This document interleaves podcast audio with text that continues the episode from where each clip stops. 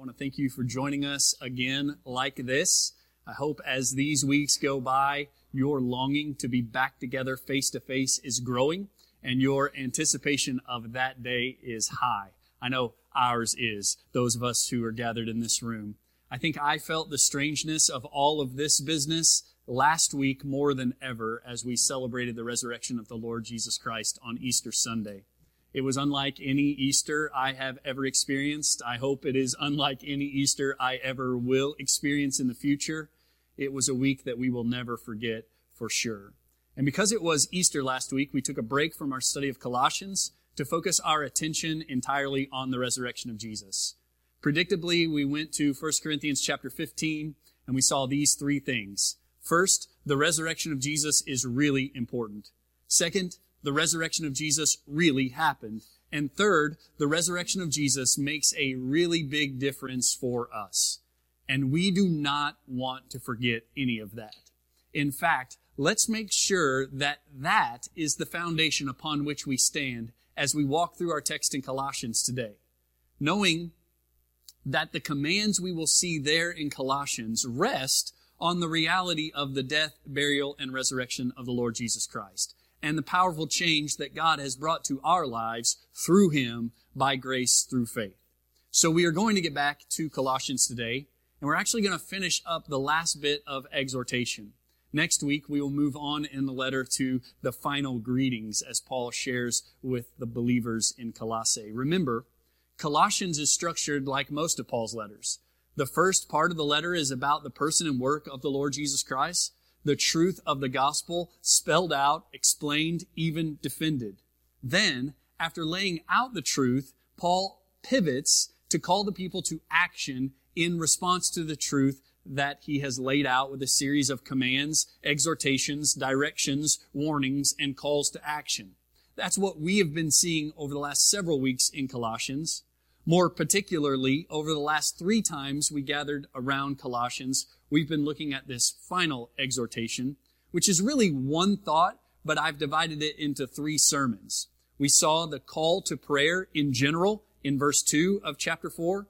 Then we saw the specific prayers that, that Paul wants for his team and for himself as they preach the gospel. We saw that in verses 3 and 4. He said, pray that doors, that God will open doors, that doors will be open. And we said that we want to be praying that way in this season that doors will be open for us to speak forth the mystery of the gospel. Uh, not only doors in opportunity to preach, but doors in people's hearts to receive the message of the gospel. Secondly, we saw in Paul a real commitment to proclaim that gospel message, a real desire to proclaim it. And we want to be committed to proclaiming the message of the gospel.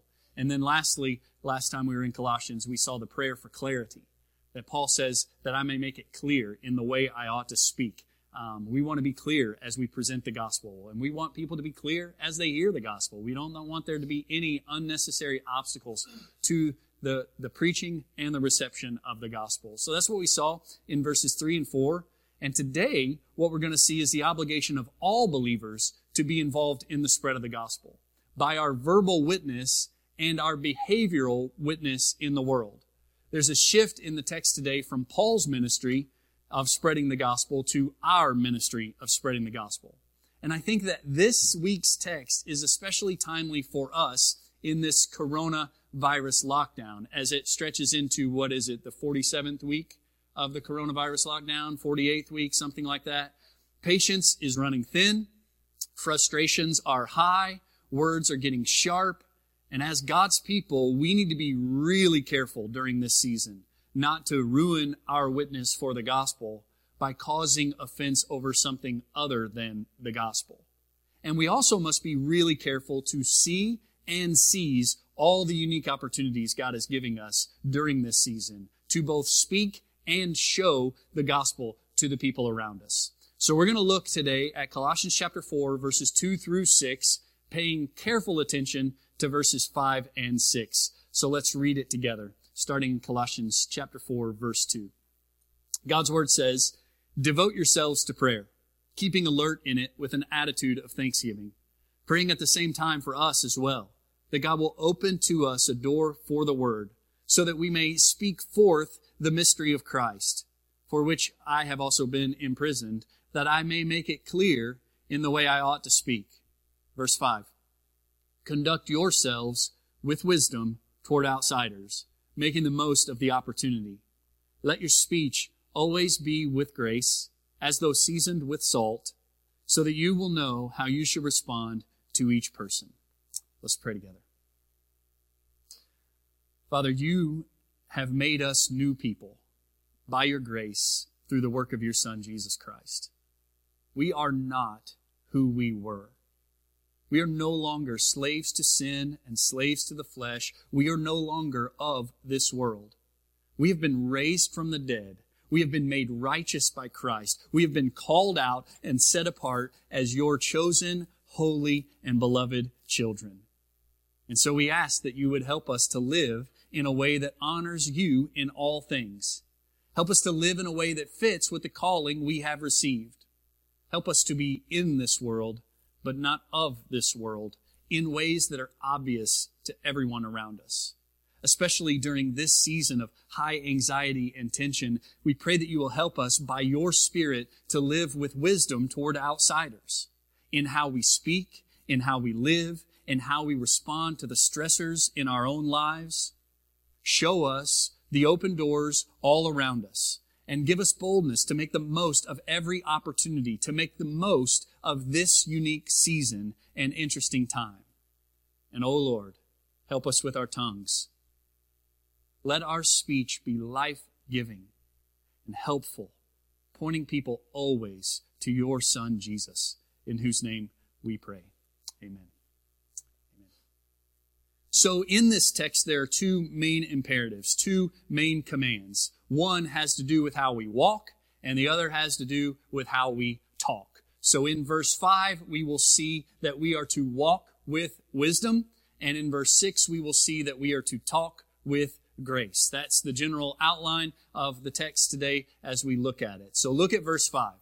Conduct yourselves with wisdom toward outsiders, making the most of the opportunity. Now, I believe it would be helpful for us to go back in Colossians to the very beginning of the letter and to see Paul's introductory prayer for the people in Colossae as he uh, prays for them to walk in a right way. Look what it says in chapter 1, starting in verse 9.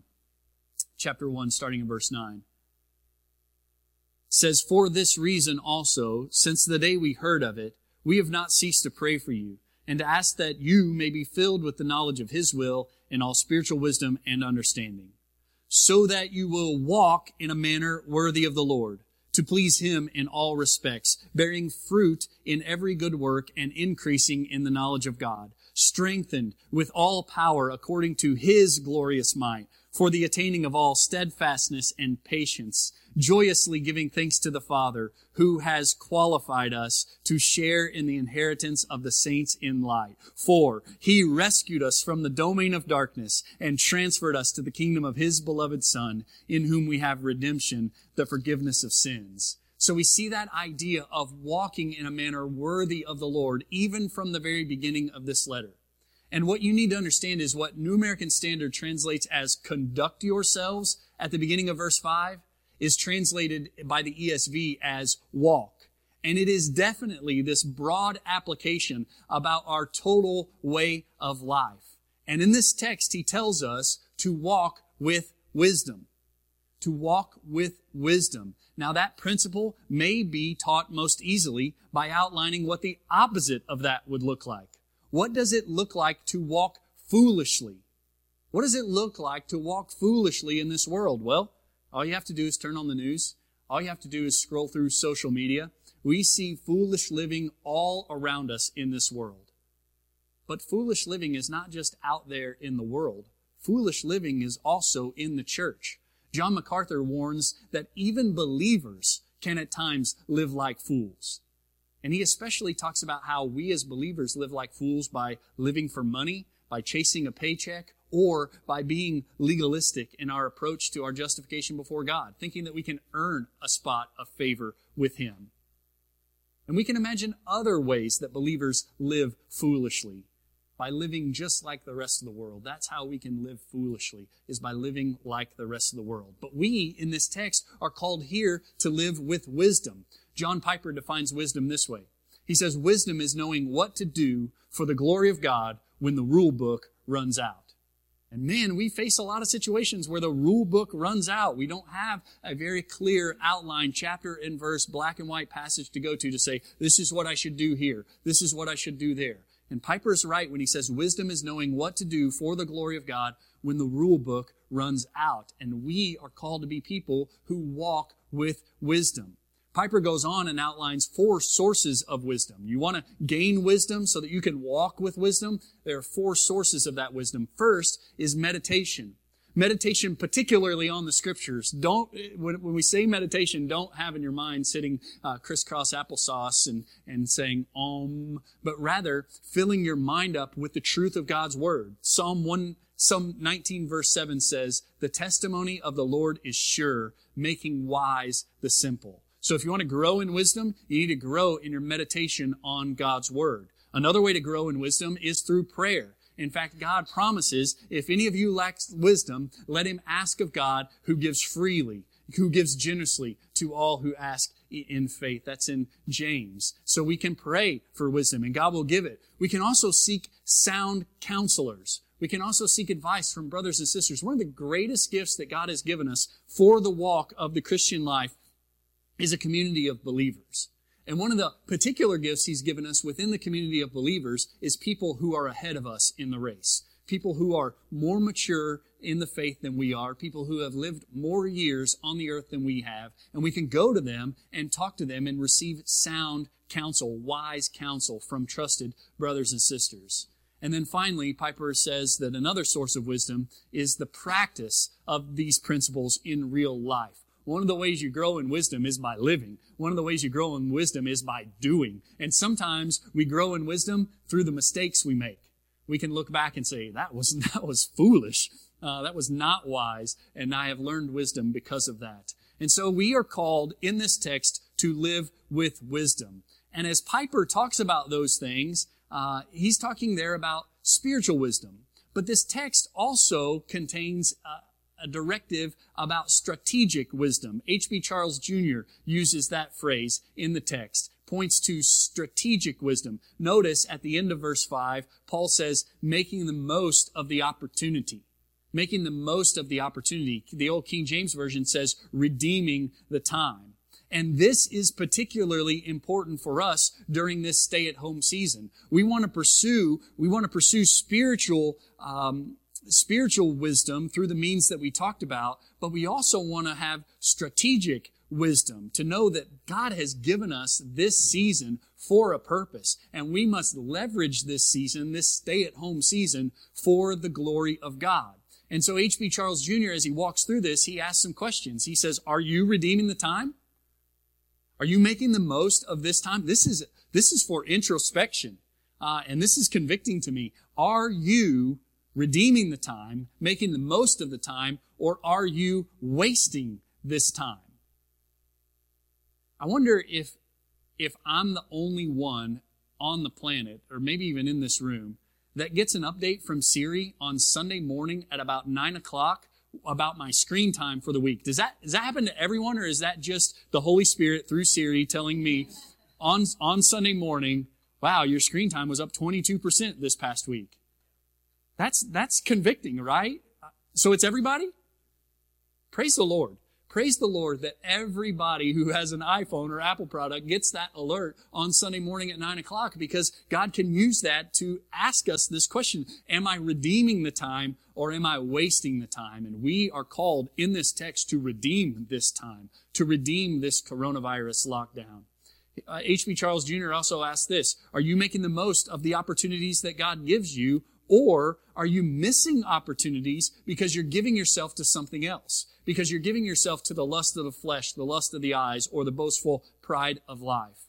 Are you making the most of these godly opportunities, kingdom advancing opportunities that God has given you? Or are you missing those opportunities because you are uh, indulging in other things that don't lead to the growth of the kingdom of God? Uh, Paul says in this text, we are to walk with wisdom toward outsiders, making the most of the time. And I really want us to wrestle with whether or not we are making the most of this time. And notice also there seems to be a sense of urgency in the text. Is there a sense of urgency in your life? Is there, is there a sense where we've just got a little bit of time? We've just got a little bit of time here on this earth. We've just got a little bit of time where our lives are disrupted for this season. We've just got a little bit of time and we want to make the most of it. And, and as I was thinking about that, we've just got a little bit of time. I was, I was thinking about several questions I've had uh, from people like, do you think, do you think this whole worldwide pandemic is part of the end of days, the end of times?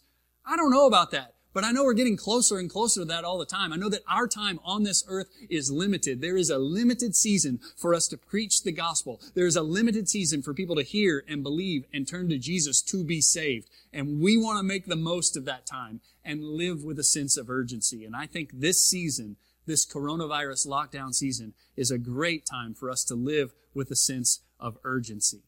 But notice in verse 5 that all of this, all of this live with wisdom, make the most of the time, is in reference to outsiders.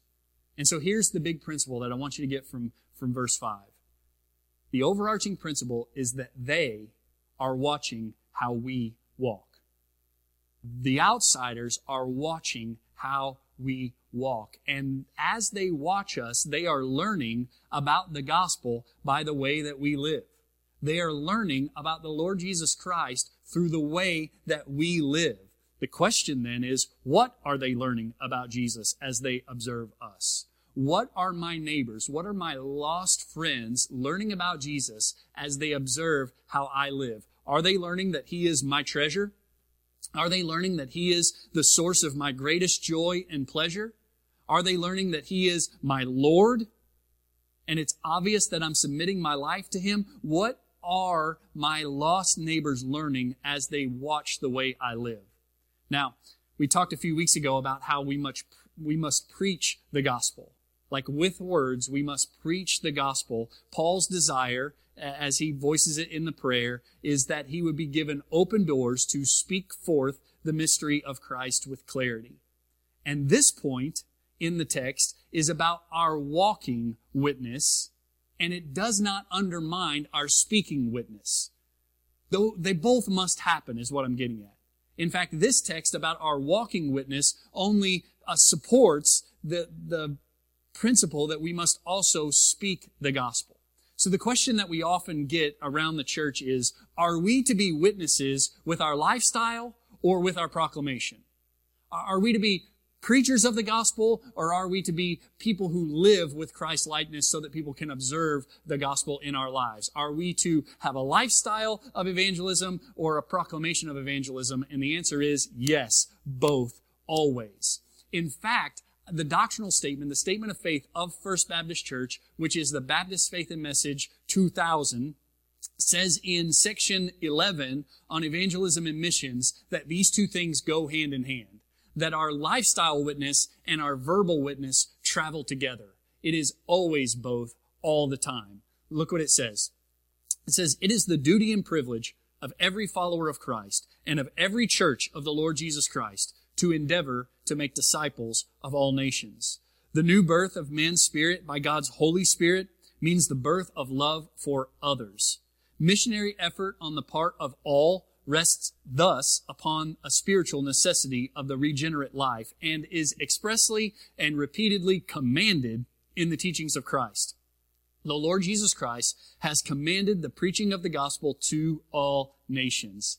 It is the duty, listen to this, it is the duty of every child of God to seek constantly to win the lost to Christ by verbal witness undergirded by a Christian lifestyle and by other methods in harmony with the gospel of Christ. You catch that at the end? By verbal witness undergirded by a Christian lifestyle. That's what we're talking about here. That's what we're talking about, about walking with wisdom. It is that Christian lifestyle that is going to undergird our proclamation of the gospel. So, number one, let's walk with wisdom. And number two, let's talk with grace. Look at verse six. Let your speech always be with grace as though seasoned with salt, so that you will know how you should respond to each person. I've said it before, I'll say it again. We as believers must be proclaiming the truth of the gospel verbally. We must speak with clarity about the holiness and righteousness of God. We must speak with clarity about the sinfulness and rebellion of man and how we deserve only judgment from the holy God. And we must speak with clarity about the substitutionary sacrifice of Christ for sinners, how he died for our sins and was buried and was raised the third day according to the scriptures. We must speak with clarity about the sufficiency of Christ's sacrifice for us. And we must speak with clarity about the urgency of eternity and the importance of repentance and faith as a response to the gospel message. We must speak those things out. And I believe this text is talking about our preaching of the gospel. But it's not limited just to that. When he says that our speech should always be with grace, he's not just talking about our speech when we're preaching the gospel. He's talking about all of our speech. All of our speech, kind of like the first part of the text was not just about how we walk when we're together with the church. It's about how we walk all the time. This text is also about how we talk not just when we're preaching the gospel, but when we're talking about baseball or the weather or whatever. All of our speech is to be with grace. You know, the Bible has a ton to say about our speech. A ton to say about the power of words in our lives and in the lives of other people. That's why Dylan read from James chapter 3 uh, at the beginning of the service. James chapter 1 verse 26 says this, If anyone thinks himself to be religious and yet does not bridle his tongue, but deceives his own heart, this man's religion is worthless. It's a pretty powerful statement, right? This man's religion is worthless. The book of Proverbs is full of little bits about the power of speech, the importance of speech. I'll share just two of them with you, uh, although it would be a wise thing to look at everything that Proverbs has to say about our speech. Look at chapter 16, verse 21 to 24. It says, the wise in heart will be called uh, understanding, and sweetness of speech increases persuasiveness. Sweetness of speech increases persuasiveness. Understanding is a fountain of life to one who has it, but the discipline of fools is folly. The heart of the wise instructs his mouth and adds persuasiveness to his lips. Listen to verse 24. Pleasant words are a honeycomb, sweet to the soul and healing to the bones. That's the kind of speech we're talking about here. Speech that is with, with grace is sweet like honey, sweet to the soul, healing to the bones. Look at Proverbs 25, starting in verse 11. It says, like apples of gold in settings of silver is a word spoken in right circumstances. Like an earring of gold and an ornament of fine gold is a wise reprover to a listening ear.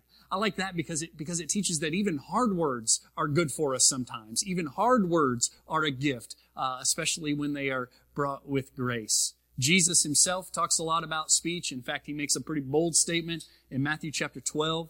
Look at it starting in verse 33. He says, either make the tree good and its fruit good, or make the tree bad and its fruit bad. For the tree is known by its fruit. Get the principle there? The tree is known by its fruit. You brood of vipers, how can you, being evil, speak what is good? For the mouth speaks out of that which fills the heart. That's convicting. The mouth speaks out of that which fills the heart. The good man brings out of his good treasure what is good. And the evil man brings out of his evil treasure what is evil. I tell you that every careless word that people speak, they shall give an accounting for it in the day of judgment. For by your words you will be justified, and by your words you will be condemned. There's a lot going on there, and I'll boil it down to say this words matter.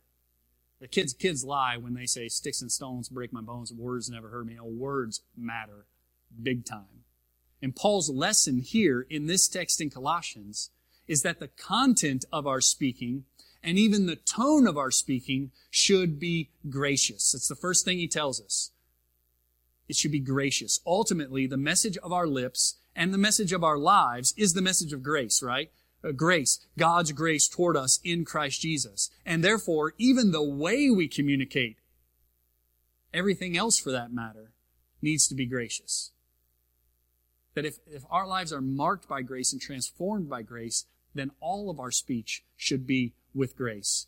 John MacArthur says, to speak with grace means to say what is spiritual, wholesome, fitting, kind, sensitive, purposeful, complimentary, gentle, truthful, loving, and thoughtful. At our house, we have three filters that we want to work things through before we speak it. John MacArthur has like 17, right? Laura often teaches us at our house, we need to ask ourselves three questions before we speak. Number one, is it true? Number two, is it helpful? Number three, is it kind? Right? Is it true? Is it helpful? It is kind. Is it kind? And those are three good questions to ask before we talk about something. Because sometimes we can say stuff that is true, but is neither helpful nor kind. Uh, and, and some of us have a tendency toward that.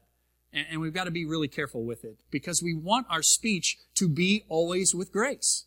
We want our speech to be with grace. And so we need to consider the things that we say before we say them. But notice, he doesn't just say, let your speech be with grace. He says, as though seasoned with salt. We want our speech to be salty. And there is a relatively new slang term around my house, at least, over the last few years. Uh, if someone is a little short, a little grumpy, a little upset, maybe just generally has a bad tone, my kids will say, she's salty. One might even say that Sophie is a little salty right now, since the governor announced the end of school. Senior year isn't ending quite the way Sophie had hoped, and she is salty because of it. Well, Paul means exactly the opposite of that. When he, when he says that our speech is to be seasoned with salt, he means the exact opposite of that gruff tone. He means that salt is good. For Paul and his readers, salt was a good thing. it was a thing that preserves and prevents decay. It was something also that adds flavor. And our speech needs to be like that. Our speech needs to be flavorful. It should taste good. It should be appetizing and it should be sustaining. R.C. Sproul describes our speech like this. He says, read the New Testament, and it becomes clear that the freedom the gospel brings should make Christians the most engaging people on the planet.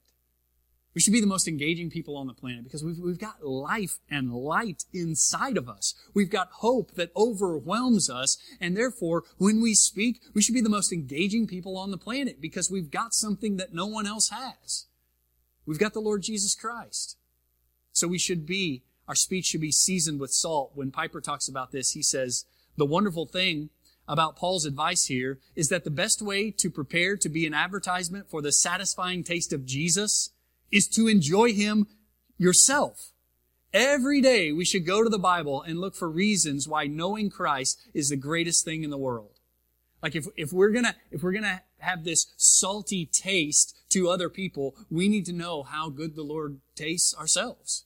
We need to taste and see that the Lord is good so that when we talk with people, they will taste and see that the Lord is good. Our speech generally should taste good. Now, we're, we're not, we're not going to chase this too far because there are times where we are preaching the gracious truth of the gospel to people. And it doesn't taste good to them. They, they just reject it.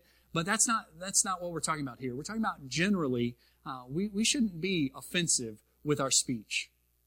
Like, if, if someone is offended by us by the gracious proclamation of the gospel, that's one thing. If someone is offended by us because we rant and rave on Facebook about politics and conspiracy theories and things like that, and they're turned off uh, because of something other than the gospel, that's a different thing that we want to avoid. We're willing to be, we're willing to be an offense for the gospel's sake. We should not be offensive for anything else. So let's be careful, especially during the season. But you know what? One of the things that salt also does is it doesn't just make stuff taste good, it makes people thirsty. It makes people thirsty. Salt creates thirst. And I want to invite us to speak in such a way that people want more, that it makes people thirsty. And as people are thirsty, we will not lead them to water that we have created. We will lead them to the living water himself, the Lord Jesus Christ, right? Who satisfies every thirst for all of eternity. So let's be people whose speech is seasoned with salt. Always with grace, seasoned with salt, so that, look at what the text says, so that we will know how we should respond to each person. Every person with whom we engage will be different. Every person in every conversation is different. They have different backgrounds, they have different needs, they have different hurts, they have different questions, they have different personality types. Everybody we talk to is different. And the goal for believers is to know the Lord Jesus Christ so well, to walk so closely with Him, to cherish the gospel so dearly, to know the Bible so thoroughly that we can properly represent Jesus in every conversation we have with every person we talk to. That we can weave gospel threads into every conversation and we can lead people toward the Lord in every conversation we have with them. And that will be a different track for every single person. So what we're not talking about here is a memorized outline that is presented in a way that is awkward and cumbersome. What we're talking about here is conversation to be journeyed and enjoyed with people, always leading them to the truth about Jesus, always revealing to them, even as we talk about baseball, the grace of the Lord Jesus Christ. Even as we talk about the weather, the truth of the Lord Jesus Christ. In our tone and in our content, we are preaching the gospel to people. R.C. Sproul, I think, brilliantly points out that Jesus' teaching, how he taught in parables, is an excellent illustration of the kind of speech that Paul is talking about in today's passage. His words were memorable, exciting, and attracted many to follow him. They were salty. Jesus had salty speech. But at the same time, there was no hint that he pandered to the crowds, for many people were also turned off by his teaching. In preaching the gospel and living out its implications, we must do our best to follow his example in these things. And I think there's a lot of wisdom there. If you want to know what it looks like to have your speech always be gracious, seasoned with salt, so that you know how to give a response to every person, you need to look no further than the Lord Jesus Christ. He was the perfect one at this. And we can we can learn so much through the Gospels about how to engage with people. So there are two big applications from the text today. Number one, walk with wisdom. And number two, talk with grace. Walk with wisdom and talk with grace. When we talk about walking with wisdom, I'll say seek wisdom. Seek after that wisdom so that you can walk with it. Seek after wisdom in Bible study, in prayer, in in prayer and in community. Seek that wisdom and exercise that wisdom. Exercise that wisdom in your daily living, in normal situations that come up every day. Live out a wise lifestyle. Don't just build up your mind. This is what I'm, what I'm getting at. Don't just seek after the wisdom. Don't just study the Bible and ask God to give you wisdom and then sit on the couch all the time but rather exercise that wisdom. Live it out in situations that come up every day because they are watching. Always watching, right? They are always watching and they are always learning about Jesus by how you walk. And this is why times of suffering in particular are such great opportunities for Christian witness. They're watching. How will we respond? To the present suffering? How will we respond to the present crisis? Will we handle this just, just like everyone else? Or will we be different? Because we have a different hope, because we have different priorities, because we have different values, because we have a different life. Times of suffering are great opportunities to walk in a way that is wise. Walk in a way that is wise toward outsiders so that they will see Jesus in us. So, number one, walk with wisdom. Number two, talk with grace. Talk with grace. Let the message of the gospel always be on your lips. Talk about the righteousness and the holiness and the justice of God. Talk about the sinfulness and rebellion of man. Talk about the sufficient sacrifice of Christ. Talk about the urgency of eternity and the necessity of repentance and faith. Talk about these things. Let that message be on your lips. But make sure the way you speak, whether it's about the gospel, whether it's about baseball or the weather, make sure the way you speak undergirds and supports your gospel proclamation. Make sure the way you speak fits with what you speak. Your tone, your vocabulary. Make sure the way you speak fits with what you speak. I think my parents would say it like this Watch your mouth. Watch your mouth, or I will wash it out with soap. We want to be careful with our mouths. We want to recognize that, man, our mouths can deliver the message of life and light and hope to people who are lost and dead. And our mouths can tear down and bring death and destruction. Watch your mouth. Let your speech always be gracious, seasoned with salt, ready to give an answer to everyone who asks. Let's pray together. Father, we we need help with this. we know that you've made us new creatures called us out and given us hope and life. You've designed for us to walk in a different way. And yet we're so weak. We're so frail. We're so prone to wander, as we sang earlier, prone to wander. Lord, I feel it. Prone to leave the God I love. We, we are prone to those kind of things. And we want to live in righteousness. We want to live in holiness. We want to walk with wisdom. So give us wisdom through your word, by your spirit, through the community of faith, give us wisdom so that we will know how to walk in this world. And we want to talk with grace. We want our speech to be seasoned with salt. We want to be ready to give a response to everyone. And we know that you want these things for us. And so we know that you desire to empower us to live this way. So help us as we walk away from this time together, this time in the Word, this time in singing. Help us to make the most of every opportunity. Every opportunity that's out there during this unique season, help us to live with urgency for the gospel, for the advance of your kingdom, and be honored as we walk. May it be in a manner that is pleasing to you. In Christ's name we pray.